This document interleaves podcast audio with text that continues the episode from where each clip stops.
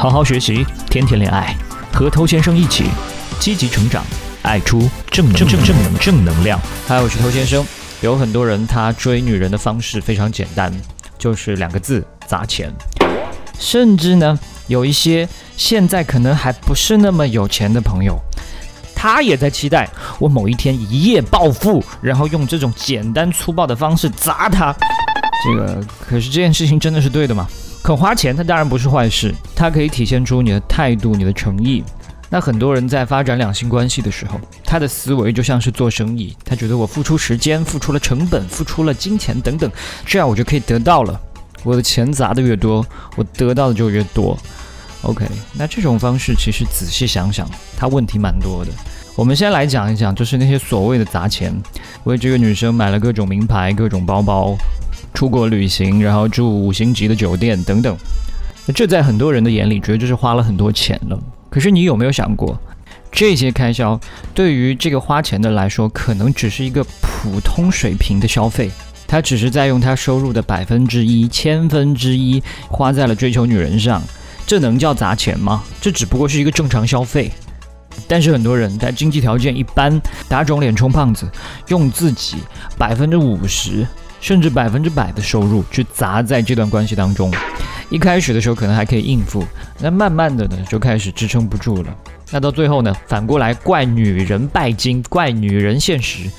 你不要忘记了，是因为你一开始砸钱的做法，让他对你产生了错误的判断。认为你是一个很有钱的人，好，砸钱思维，它还反映出一个问题，就是没有办法去直面自己的这个欲望，总是喜欢通过一些什么献殷勤啊、提供服务这些方式去接近对方。你明明作为一个男性，你有你身上的男性特质，你有天生对女性的憧憬跟渴望，但据我观察呢，很多人似乎已经忘了这件事情。忘记自己身为一个男性的魅力是可以激起女生的兴趣的。那么，当你越来越多的通过砸钱献殷勤的这种方式去对待一个女生，你的那些男性魅力会被隐藏的更好，更加不可能被女性看到。你固然可以用这种方式换来约会，换来更多的接触，但这些都是因为钱，而且砸来的人呢，往往都是拜金的人。当他遇到一个家底比你更厚、花钱更大方的金主。他就会另攀高枝了。所以第二点，我想提醒你的是，越没有魅力的人，越会喜欢通过砸钱这种方式对女生进行补偿。那这种方式用的越多呢，越会影响到你的魅力。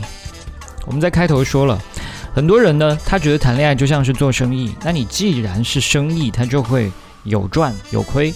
那当然，在付出的时候，他可能会讲，只要对方开心，我的付出都是无怨无悔的。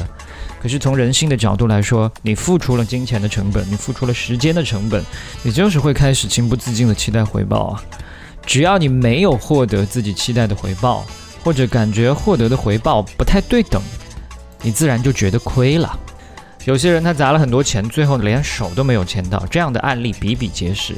如果你的心里面其实是会计较的，那你就不要在一开始的时候装的自己很豪迈。我们看到很多的社会新闻当中出现情侣大打出手，甚至都要闹到伤他性命的这种程度，大多数都是因为这种情绪所导致的。我为你付出这么多，你却跟我分手；老子花钱供着你，你却跟别人在一起，等等，心理不平衡，由爱生恨，才做出这种种种的极端反应。那这种斤斤计较的性格呢，是很难跟一个女人建立长期关系的。谁规定你花了钱就要跟你好好相处的？你如果要用生意的思维来看这段关系，你害怕最后承受不了这样的亏本损失，那你一开始就不应该这么大方啊！你更应该把这些钱砸在你自己的身上，投资你自己，获得价值，而不是用钱去购买约会的机会，去买对方给你的好反应。好，我们今天就聊到这。如果你喜欢我的节目的话呢，欢迎。关注订阅，以后在第一时间都可以听到我向你提供的价值。把节目分享给你身边的单身狗，就是对他最大的温柔。